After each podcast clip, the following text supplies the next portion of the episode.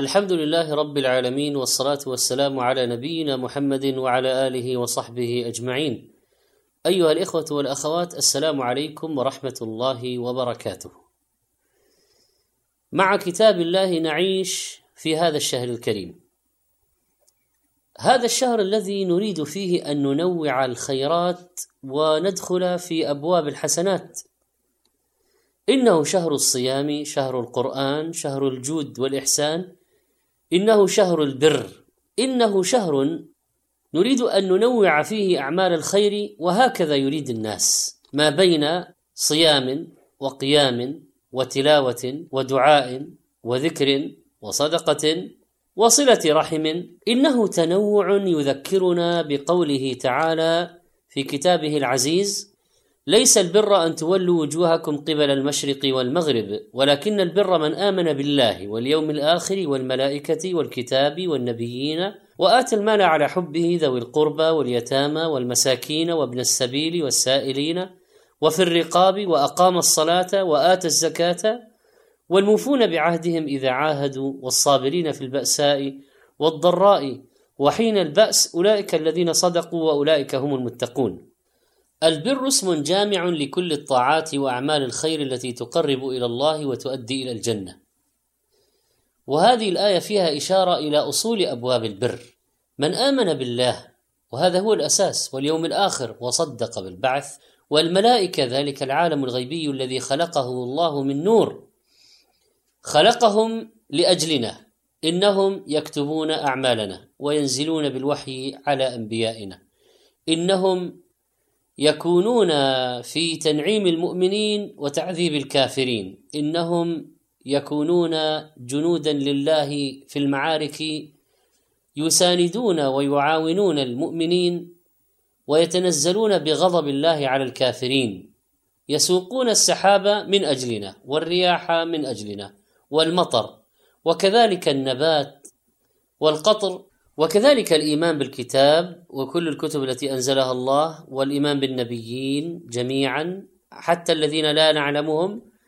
وقال تعالى وآتى المال على حبه للمستحقين وهو يحبه ونفسه متعلقة به.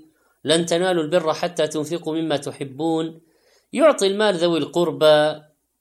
هؤلاء قرابته من جهة أبيه وأمه. هؤلاء الأرحام. الصدقة على المسكين صدقة وعلى ذوي الرحم ثنتان صدقة وصلة. حديث صحيح. ولما أعتقت ميمونة رضي الله عنها جارية لها قال لها عليه الصلاة والسلام أما إنك لو أعطيتها أخوالك كان أعظم لأجرك. متفق عليه. وإعطاء اليتامى هؤلاء الصغار الفقراء الذين مات أبوهم وهم لم يبلغوا لا كاسب لهم لحفظهم من الضياع والمساكين من أسكنه الفقر وأذله وليس عنده كفاية. ليس المسكين بالطواف الذي ترده التمره والتمرتان واللقمه واللقمتان ولكن المسكين الذي لا يجد غنى يغنيه ولا يفطن له فيتصدق عليه. رواه البخاري ومسلم. ابن السبيل المسافر المنقطع الذي انتهت نفقته فيعطى ما يوصله إلى بلده. السائلين الطالبين للإحسان الذين اضطروا لمد اليد لشدة فقرهم وقد يكون السؤال بلسان الحال فيأتي على هيئة الرثة تستدعي إعطاءه. أما الرقاب في عتقها وتحريرها وفكها من الأسر وإقام الصلاة كذلك البر يشمل بالإضافة لهذه الصدقات في أبوابها يشمل إقامة الصلاة بإتمام أفعالها وأقوالها في أوقاتها بخشوع وطمأنينة. وآتى الزكاة طيبة نفسه بها كاملة موفورة لمستحقيها بلا من ولا أذى والموفون بعهدهم إذا عاهدوا فيتمون العهد ويوفون بالعقد لا ينكثون ولا يغدرون. والصابرين لعلو منزلتهم وشرف عملهم لأنهم يحبسون أنفسهم على طاعة الله وعن معصية الله ويصبرون على أقدار الله المؤلمة. ذكر ثلاث مواطن عظيمة للصبر في البأساء الفقر والضراء المرض وفقد الأهل والمال وحين البأس في وقت الشدة والقتال وحال الضرب والطعان أولئك الذين صدقوا في دعواهم الإيمان وأولئك هم المتقون الذين اجتنبوا عذاب الله بفعل ما أمر وترك ما نهى عنه وزجر. هذه الآية فيها توسيع الآفاق والمدارك في فهم أعمال البر. والنواحي المختلفة للعبادات القلبية والبدنية والمالية. إيمان في القلب وصلاة بالبدن وصدقات بالمال وهكذا. ورمضان موسم أعمال تتنوع فيه العبادات من صيام وقيام وقرآن وإطعام وإنفاق وزكاة وصدقة وعمرة كثير من الناس يذهبون إليها واعتكاف. فيتجدد النشاط وتعود الحيوية للمسلم وهو ينوع هذه العبادات. ويقوم لله محتسبا الأجر والثواب ويصوم محتسبا الأجر والثواب. يقوم مع الإمام حتى ينصرف الإمام من صلاته والنشاط يزداد والنفس تجود بالصدقات. وأفضل الصدقة صدقة في رمضان والصدقة لها ميزة في الأزمان الفاضلة والأماكن الفاضلة. كذلك إطعام الطعام نجده ويطعمون الطعام على حبه مسكينا ويتيما وأسيرا. كان السلف يحرصون على إطعام الطعام ويقدمونه على كثير من العبادات سواء كان ذلك بإشباع جائع أو إطعام أخ صالح فلا يشترط في الإطعام الفقر. وقد قال عليه الصلاة والسلام يا أيها الناس أفشوا السلام وأطعموا الطعام وصلوا الأرحام وصلوا بالليل والناس نيام تدخلوا الجنة بسلام.